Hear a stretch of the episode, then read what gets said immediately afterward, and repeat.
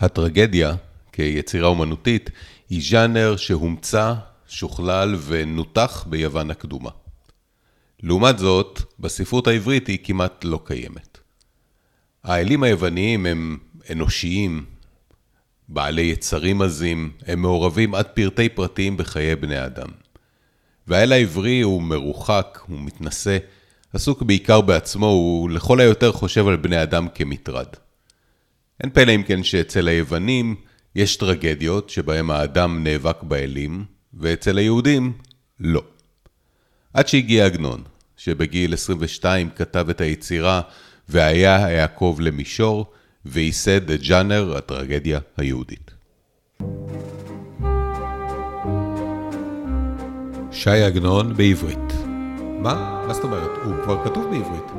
קוראים עגנון עם איציק פרנפס.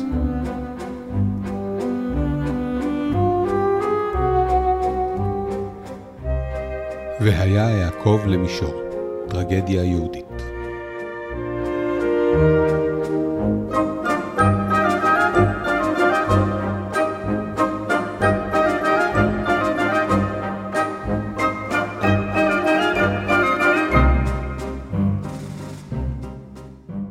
הפרק של הפודקאסט של היום עוסק בסיפור והיה העקוב למישור. פירוש המילה עקוב הוא עקום או פטלטל, ולכן בעצם משמעות השם הסיפור היא מה שהיה עקום התיישר. משפט שלקוח מפסוק מפורסם בספר ישעיהו, פרק של נבואת נחמה. נחמו נחמו עמי יאמר אלוהיכם, דברו על לב ירושלים וקראו אליה. כי מלאה צבאה, כי נרצה עוונה. כי לקחה מיד אדוני כפליים ככל חטאותיה. קול קורא, במדבר פנו דרך לאדוני, ישרו בערבה מסילה לאלוהינו. כל גיא ינסה וכל הר וגבעה ישפלו, והיה העקוב למישור והרכסים לבקעה. המשמעות היא חיובית. הקשיים יסתלקו, ההדורים ייושרו, המכשולים יוסרו. זו ממש נבואת נחמה בלתי מסויגת. אבל בקריאה ראשונה, ואולי גם בקריאה שנייה ושלישית, הסיפור של עגנון מאתגר את ההבנה הזו של השם. ואנחנו נזהיר מראש שהמאורעות שמתוארים בו הם קשים. גם לפי שמורגל בהווי הרע של החיים במזרח אירופה של המאה ה-תשע עשרה. זה לא רבות בשנים, ישוב ישב בעיר בוצ'אץ' איש יהודי אחד, כשר וישר, ושמו מנשה חיים הכהן, מילידי קהילת קודש יזלוביץ. וגם שלא היה מאיתני ארץ ובנגידי העם לא יכירנו מקומו, מכל מקום הייתה פרנסתו מצויה ברווח ולא בצמצום מעסק חנות המכולת. וירא חיים עם האישה מרת קניידל צ'רני, אשר חננו אלוקים בנעוריו, ויאכל לחם לשובע הוא ואשתו עמו, ויעש צדקה וחסד כל הימים. ונתקיים בו מאמר חז"ל, איזה הוא עושה צדקה בכל עת, זה המפרנס אשתו ובניו. המאמר התקיים בו למחצה ולשליש, כי הלך האיש ערירי, ובנים לא היו לו. והיא, העזר כנגדו, שלחה ידיה במסחר, וכל ענייני החנות נחתכים על פיה, כנהוג בכל תפוצות ישראל בימים ההם. לכאורה, אפשר היה לאדם שכמותו לחיות בשלום ושלווה, הוא ואשתו, ולבלות את ימיו בנעימים, ליהנות מטוב הארץ, ולחזות בנועם השם אחרי מאה ועשרים שנה בבואת פקודתו. אך ברצות אדוני לערער דרכי איש, מזלו יעוף חיש, והרבה שלוחים למקום להוריד עד השפות אביון. עגנון, בסגנונו התמציתי, זורק אותנו ישר ללב העלילה. מנשה חיים וקניידל צ'רני אשתו, בעלי חנות בבוצ'אץ'. הוא ממש כמו בפתיחה של ספר, של ספר איוב, ממצב ראשוני טוב, מתחילה הידרדרות מהירה. בסופה, מנשה חיים ואשתו מפסידים את מטה לחמם, את החנות, בסצנה ציורית שמעלה דמעה של צער על גורלו של הזוג האוהב הזה. וקניידל צ'רני עברה על כל הקירות. ותוציא את המסמרות ואת היתדות, ותעקור את חצי פרסת ברזל הסוס, אשר קבע בעצם ידיה על סף החנות בבואה הנה, למען ירוצו אליה הקונים. ועיניה אדומות מבכי וייסורים ותרעומת וכעס, תעופנה אל כל עבר ופינה. אולי יש עוד דבר אחד מדבריה, קטן או גדול. ומנשחיים עמד על המפתן, רגלו אחת על הדום רגלי אשתו, ורגלו אחת תלויה באוויר, והסיר את המזוזה. ויהי בעשותו את מעשהו, ויפצע את ידו, וירד ויגש אל אחת הפינות, ויכרוך את פצעו בקורי הכביש, שהורגו על ידי קירות החנות. ויחס את פצעיו מעין קרנדל צ'רני אשתו, וישב אל הדלת והמזוזה לעשות את מלאכתו שנית. והסוחר אשר שכר את החנות בא לראות אם כבר הניחו לו את מקומם. פשטה קניידל צ'רני שתי ידיה הפצועות והמלוכלכות באבק ובחלודה, ותמך בחמת אפה את עיניה, ותשלך את מפתחות החנות לרגלי הסוחר, ומנשחיים הניף שתי אצבעותיו הפצועות למעלה לנשק את המזוזה בטרם צאתו, וילפות את החלל הרקע אשר שם הייתה המזוזה. וישק את אצבעותיו, ובשיממון ויגון מיצה את פצעו. ויצא הוא ואשתו עמו מן החנות, לבלי שוב עוד שמה לעולם. לבסוף, הזוג, שהגיע לרעב של ממש, נוקט בצעד של ייאוש. מנשחיים מקבל מכתב המלצה מרב העיר, נפרד מקניידל צ'רני, ויוצא לדרכים לקבץ נדבות בין העיירות של השטטל. המכתב מעיד עליו שמדובר באשתו והגון שירד מנכסיו, שלא כמו הספסוף המסתובב בדרכים ומי יודע איך הגיע לשם. אבל מנשה חיים הוא קבצן גרוע. למרות המכתב, שהוא נכס אמיתי למישהו במצבו, הוא פשוט מתבייש לקבץ. הוא מגיע לעיירות ואנשים מזמינים אותו לארוחות כמקובל כשמזדמן אורח יהודי לעיירה, אבל בראשו מנשה חיים שווה בעצם להם במעמדם, והוא לא מצליח להביא עצמו לבקש מהם נדבה. קבצן רגיל, כזה שמורגל בחיים בדרכים, מזהה כאן הזדמנות. הוא משכנע אותו למכור לו את מכתב ההמלצה. זאת אינה החלטה קלה עבור מנשה חיים. הוא מבין לחלוטין את המשמעות שלה. והקבצן עמד ונסתכל מתוך החמים בפני מנשה חיים הקודרים והמדולדלים, וחותמו היה מבהיק שבעתיים, והיה מדבר בנחת ובקול רך משמנה, ואמר באמת אין עצה ואין חוכמה ואין תבונה כנגד מזל רע, אחת הזנך אוזנך ושמה. ופתאום אחז את מנשה חיים בגלימתו ויאמר, שמע רבי מנשה חיים, בין כך אתה מבקש להסתלק מן הקבצנות ולשוב לביתך, אלא מה? עדיין אין סיפק בידך לכך. שמעני נא רבי מנשה חיים, הלא אנשים אחים אנחנו, עניים מרודים ואביונים, מחורק היום את מכתב ההמלצה לי, ואני נותן לך כמה שאתה רוצה, ולא עוד, אלא שמצווה אתה עושה בי, ולצדקה יחשב לך. שמע מנשה חיים, שמע מנשה חיים, והתעבר. כי היכך ימכור את מכתב ההמלצה, הן שמו נעוץ בתוכו, וכבודו לאחר לא ייתן, ולא עוד, אלא שיביא את הבריות לידי מכשול חס ושלום, שיסמכו על ההמלצה, ויתנו למי שאינו הגון, כי מי יודע מהותו וטבעו. לגלג עליו אותו אני, וחזר וכפל דבריו, והלעיג לו ולמעונו, והיה בוזה ומתעתע טעמה ונימוקיו, עד שנכנסה עצתו בליבו. לא היה מנשה חיים יודע מה לעשות. אוי לו אם ימכרנו, ואוי לו אם לא ימכרנו. ימכרנו, הרי שמו נעוץ בתוכו, נמצאת גנותו נמשכת אחריו, והוא בא לידי בושה וכלימה וביזיונות ושפלות ופחיתות, כי מי יודע עצם הנהגתו של זה? לא ימכרנו? הרי במעות שהוא פוסק לו, אפשר לו לחזור לביתו, וקניידל צ'רני לא תקפח יותר ימיה ברעב, ואף הוא לא ינע ונד בעולם. מנשה חיים נכנע ובחר בדרך הקלה ובדרך החטא. ותקלה אחת מובילה לשנייה. קניידל צ'רני בבית בבוצ'אץ' קוראת מדי יום פרקי תהילים, כי היא ומנשה חיים הבטיחו זה לזו שעד שהיא תסיים מחזור תהילים הוא ישוב הביתה. אבל מנשה חיים, עכשיו כשיש בכיסו כסף, במקום למהר הביתה נכנע ליצרו. ובערב אחד של השתכרות בפונדק, הוא מפסיד את כל מה שהיה לו. ועכשיו הוא נותר בלי בית, בלי כסף, בלי מכתב המלצה, אולי בכלל בלי שום זהות. סתם עוד קבצן שמהלך בדרכים. עוברות עוד שנים. בזמן הזה קניידל צ'רני סוגרת עוד כמה וכמה מחזורי תהילים, עד שמנשה חיים מקבץ מספיק כדי להחליט לחזור הביתה. הוא כל כך השתנה במשך השנים האלה שאף אחד, למעט כלבי העיירה, לא מזהה אותו בבוצ'אץ'. בלילה האחרון, לפני שהוא מגיע חזרה לעיירה, לבוצ'אץ', הוא מדמיין. ככה שכב כמו ששכב, והיה משוטט בדעתו אנה ואנה. והחמה שוקעת במערב, ואבים יגביעו עוף ושחקים לארץ יפולון. וכנפי הרוח יעללו את שמורות עיניו. ובית קטן יחזה.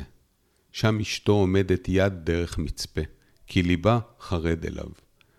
דלת חדלה, חדרה פתוחה, והיא קמה בהנחה, תניח מידה פוזמקה לערוך ארוחת ערב. ומנשה חיים יבוא בלט, בעד הפתח הפתוח יבוא ושומע עין, ייגש עד החלון, יחוף ראשו ואיתול את הפוזמק על מחטב. מי נסע פוזמקי? מי נסע פוזמקי? אשתו תשתאה, שואלת, אין לא היה בזה אדם ולא עבר פה איש. ומנשה חיים לא יכול עוד לעצור ברוחו, כי שמע כל אשתו מדברת אליו. הו מה רבו מחטייך קרנדלי, יאמר מנשה חיים במתק שפתיו, ראי הנה מחצתי את ידי. והמון רחמים רבים יתרו את נפשו הנוגה. היא שעמלה כל ימיה בחנות, היא שנשאה תמיד בעול, היא שפרנסה אותו ימים ושנים ולא יראה אחריו. וכאשר באה עת פקודתו להביא ממרחק לחמם, היא תחזר עליה כעורב, ולא שלח לה מחית נפשה. ובשובו והנה ידיו ריקות, וכל אשר קיבץ על יד, הוציא למלות אהבתו יין. מה שהוא לא יודע, ואנחנו הקוראים כן יודעים, זה שבמהלך השנים שהוא שוטט בדרכים, הקבצן שקמה, שקנה ממנו את המכתב, מת במקום שבו אף אחד לא הכיר אותו. תושבי המקום מוצאים את המכתב, מזהים אותו, את הקבצן, כמנשה חיים, ושולחים את המכתב לבוצ'אץ'. שם רב העיירה מזהה את המכתב שהוא עצמו כתב לפני שנים, ומכריז על מנשה חיים מת. הוא מתיר את קנייד אל צ'רני מהגינותה. היא מתאבלת על מותו, אולם תוך שלושה חודשים היא מתחתנת שוב, והפעם הנישואים שלה מוצלחים יותר, ובתוך שנה כבר יש לה ילד. אנחנו כבר יודעים את זה, ובבוקר למחרת מנשה חיים צועד לתוך בוצ'אץ' ולומד על כך מאחד מעניי העיר שמספר לו. עוד הוא מתלבט בנפשו והנה איש בא. והתחלחל מנשה חיים ולא יכול לפתוח את פיו ולשאול את האיש. והאיש הלך עני קבצן מחזר על הפתחים, גמגם לו ברכה והבליע את חצי ברכתו בפיו ויאמר ערב. והבת מנשה חיים על ההלך, וישאל, מה רצית להגיד? ויאמר לו ההלך, את אשר היה בפי להגיד, הגדתי. היינו, היינו ערב, משונה. ומנשה חיים אימץ את לבבו, וישאל את ההלך, ויאמר, אולי אתה יודע, היה איפה יושבת קרנדל צ'רני? קרנדל צ'רני, אשת מנשה חיים הכהן מיזלוביץ'. תפח לו ההלם על כתפיו, ויאמר לו, אם כן, למה זה אתה עומד? הלא דרך חד לנו, לך ונלך. הלילה הזה ליל שמחה, ליל שמירת הוולד, ליל שמיני ללידת הבן, כי ילדה קרנדל צ'רני ילד לבעלה, אשר לקח אותה, אחר אשר מת בעלה הראשון, ומחר מילת הבן. סעודה גדולה הכין בעלה לעני העיר, עין לא ראתה כמוה. ומנשה חיים עמד באשר עמד, וכאשר ראה מנשה חיים כי יחידי הוא, ואין האיש איתו, השיב פניו אחור ושב כלעומת שבא. ופתאום התחיל רץ בכל כוחו, עד שקשלו רגליו ונפל מלוא קומתו ארצה, ועיניו פקוחות בחוריהן שלופות כלפי עיר מגורי קניידל צ'רני אשתו. מה עידך, מה דמה לך, מה אשווה לך, מנשה חיים אחי, לאדם שנשרה עינו ועדיין ניצחה מפרקסת לפניו. פתאום התפרץ מנשה חיים בבכי גדול ויבך, ויורד את דמעותיו הראשונות אחר אסונו, עד שנרדם בשנת מנוחה. נסתר מעין איש בצל עצבונית הדרך. לכאורה זהו סוף הסיפור. עצבונית, עצבונית הדרך, הוא שם של שיח שגדל בצדי הדרכים. ונדמה שאין מתאים ממנו לספק מסתור למנשה חיים בעת שחרב עליו עולמו. מסע ארוך, מסע שנסגר והביא את הגיבורים חזרה לנקודת ההתחלה. אבל כמו בציור של אשר, מנשה חיים חזר להתחלה במקום הרבה יותר נמוך, אולי הכי נמוך שאפשר. ולעומתו קניידל צ'רני נמצאת במקום שבו התחילה, אבל במקום הרבה יותר טוב. כשמאוויה לפרנסה ולילדים מתממשים. אבל יש לנו עוד שני דברים בעצם שאנחנו צריכים להבין. הראשון הוא, מה בעצם מנשה חיים עומד לעשות עכשיו בדיוק עם הידע החדש שלו? והשני, מה משמעות שמו של הסיפור והיה העקוב למישור? בינתיים ראינו רק עקוב ועקוב, שום דבר טוב לא נראה באופק. ולסיפור בעצם יש רק עוד פרק אחד, פרק שכותרתו סוף דבר. לפני שנספר את סוף הדבר, אני רוצה לתאר בקצרה שתי טרגדיות יווניות קלאסיות, שדרכן אולי ניתן להבין את הסיפור של עגנון טוב יותר. בפרק האחרון שלנו בפודקאסט דיברנו על הקשר בין פרנהיים לבין אודיסאוס, וכאן נחשוף קשר מפתיע לטרגדיות יווניות אחרות ולפרשנות המודרנית של הטרגדיה. את סיפורו של אדיפוס המלך כמעט כולם מכירים.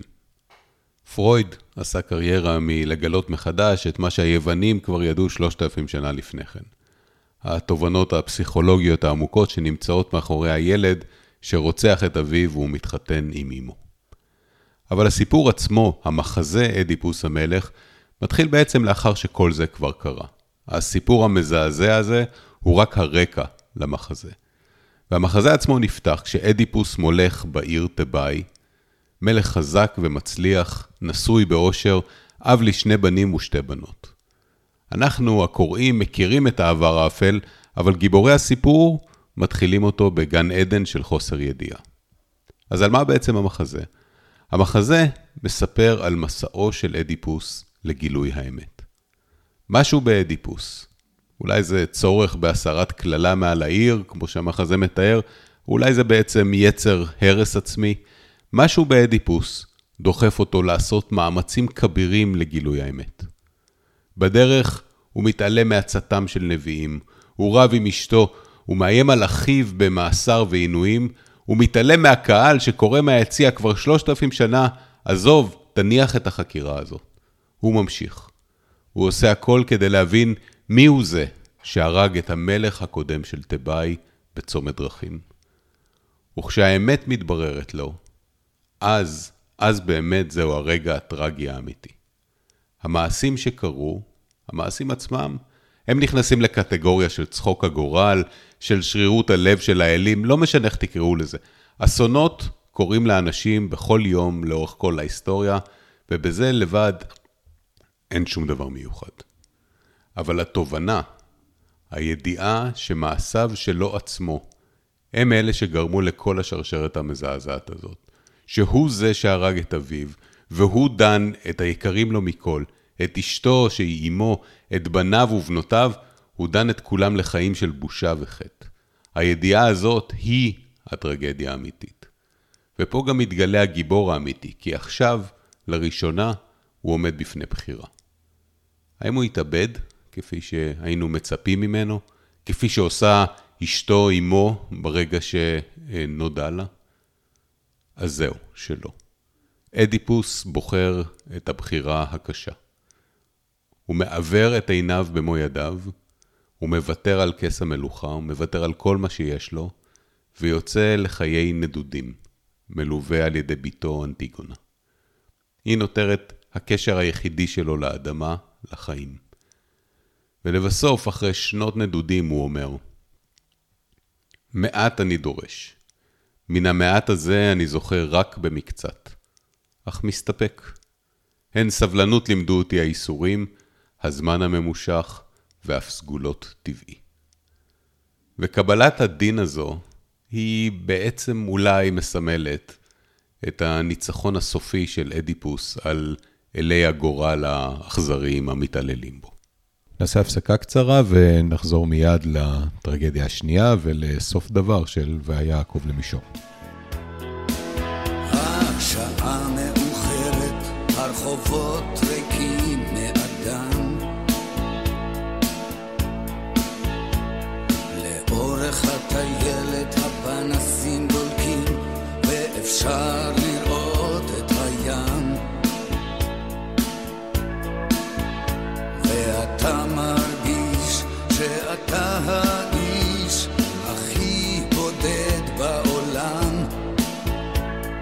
מוצא את עצמך הולך נגד הרוח. הטרגדיה היוונית השנייה שראוי להזכיר כאן היא זו של המלך סיזיפוס. בשל עבירה כזו או אחרת, האלים דנו אותו לגורל האומלל ביותר שהם יכלו לחשוב עליו. בחייו, סיזיפוס היה רב פעלים. כמלך, כאדם, כאיש, הוא מצטיין בעשייה מרובה. ולכן דנים אותו האלים לגורל היום במיוחד. הוא נדון לגלגל סלע ענק במעלה ההר. וכשהסלע מגיע לראש ההר, הוא מיד מתגלגל חזרה למטה. וסיזיפוס האומלל נאלץ לרדת אחריו ולהתחיל את כל המעשה מחדש. וחייבים להריץ את היוונים שוב על התובנה העמוקה הזאת בקשר לחיים של אנשים כה רבים בעולמנו מאז ועד היום. סיזיפוס, שבחייו סימל את חוכמת המעשה, היוזמה, ההצלחה, נדון למאמץ ולחוסר תוחלת לנצח. ושוב, כמו במקרה של אדיפוס, זהו רק סיפור המסגרת. אלבר קאמי הוא סופר ופילוסוף צרפתי בין המאה ה-עשרים, פחות או יותר בין זמנו של עגנון, מוכר לנו מאוד מספריו כמו הדבר והזר. אלבר קאמי מתמקד בשאלה אחת, ברגע אחד בלבד, והוא אומר, האם לסיזיפוס יש תקווה? התשובה היא לא. הוא יודע שהוא נדון לעשות את אותו מעשה שוב ושוב, והסלע לעולם לא ינוח בראש ההר, הוא תמיד יתגלגל למטה. האם סיזיפוס מתייאש? התשובה גם פה היא לא. הוא לא יכול להתייאש, מה גם שהייאוש לא ישנה דבר.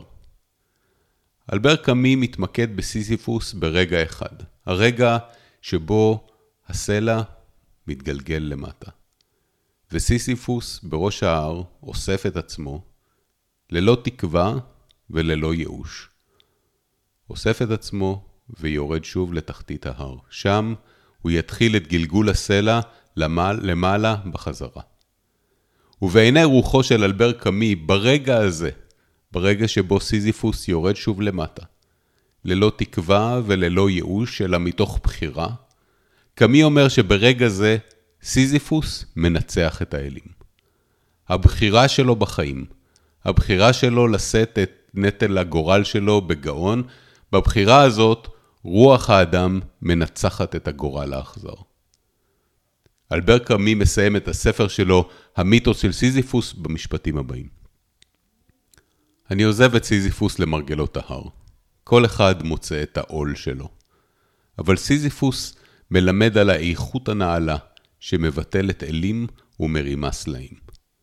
המאבק לטפס לגובה, המאבק הוא לבדו מספיק למלא את לב האדם. אנחנו חייבים לדמיין את סיזיפוס מאושר. וכאן נחזור לעגנון, ל"והיה העקוב למישור", לגיבור הטרגי מנשה חיים. בפרק האחרון של הסיפור, תחת הכותרת המטעה במקצת סוף דבר, הוא עומד בפני ברירה אכזרית. אם הוא יגלה את עצמו, הוא ידון את קריינדל צ'רני, אהובתו, לחיים של חטא ושל בושה. הוא ידון את בעלה הטרי, הלא עוול בכפו, לחיי חטא. הוא ידון את בנם לחיי ממזרות. את המשפחה, את העושר שמצאו, הוא יהרוס, ושום דבר טוב לא ייבנה מכך. ועל פי ההלכה, על פי עולם המושגים של מנשה חיים, זה בדיוק מה שהוא מחויב לעשות. ויאמר מנשה חיים בליבו, למה לי הצדיקים? מה יושיעוני אלה? הן גדול עווני מנשוא, ולקרנדל צ'רני לא הועיל. אלכה לי באשר אלך, ואבכה על ימיי ועל שנותיי. וילך ביער בין האילנות, ולאור הלבנה אמר שירות ותשבחות תהילות לאלוקי יעקב, בבכייה ויללה גדולה עד למאוד, כי פחד לשבת בבתי כנסיות ובבתי מדרשות, שמא יכירו בו מיהו. ובעיקר שם משכנו בבתי הקברות, ונעשה שכן לאפר בחייו, עד שיחמול עליו השם יתברך ויגלהו מעולם מלא פגעים רעים. וכמו אדיפוס בשעתו, מנשה חיים מקבל החלטה. מנשה חיים מקבל החלטה של גיבור טרגי. הוא לא מתגלה בפני קניידל צ'רני, ולמעשה הוא מגלה את עצמו מעולם החיים כולו. אסור לאף אחד לגלות את זהותו האמיתית לעולם. הוא עובר לנדוד ביערות ובשדות, ולבסוף עובר להתגורר בבתי קברות. הוא הופך למעשה להיות חי מת. קניידל צ'רני, בעלה, בנה, כולם יוכלו להמשיך בחייהם, ורק מנשה חיים. הוא לבדו יהיה זה שיישא עליו את האשמה ואת החטא עד עולם. ואני חושב שעגנון אומר לנו בעצם דרך הבחירה של מנשה חיים, דרך שמו של הסיפור, עגנון אומר לנו שרוח האדם חזקה יותר משגיונותיו של האל. גם אם האדם חוטא ונענש, יש לו עדיין את הבחירה. הבחירה לעשות מול עצמו ומול העולם את הדבר הנכון. וגם אם זה לא משנה דבר, זה עדיין הדבר הנכון. ובלשונו של קאמי, המאבק לטפס לגובה. המאבק הוא לבדו מספיק למלא את לב האדם. אנו חייבים לדמיין את סיזיפוס או את מנשה חיים מאושר. יהיה מה שיהיה, אני עוד אשנה, אני אגשים את חלומי, נושאי בשורה רעה, מכות עוד גזרה, לא ישנו את מהותי. אני אדבן שלצידי עוד ננצח, לא בגלל הכוח, רק בגלל הרוח הנושבת בגבי, רק בגלל הרוח בתוכי, במוחי, בנשמתי, רק בגלל הרוח בתוכי, בדמי, בנשמתי.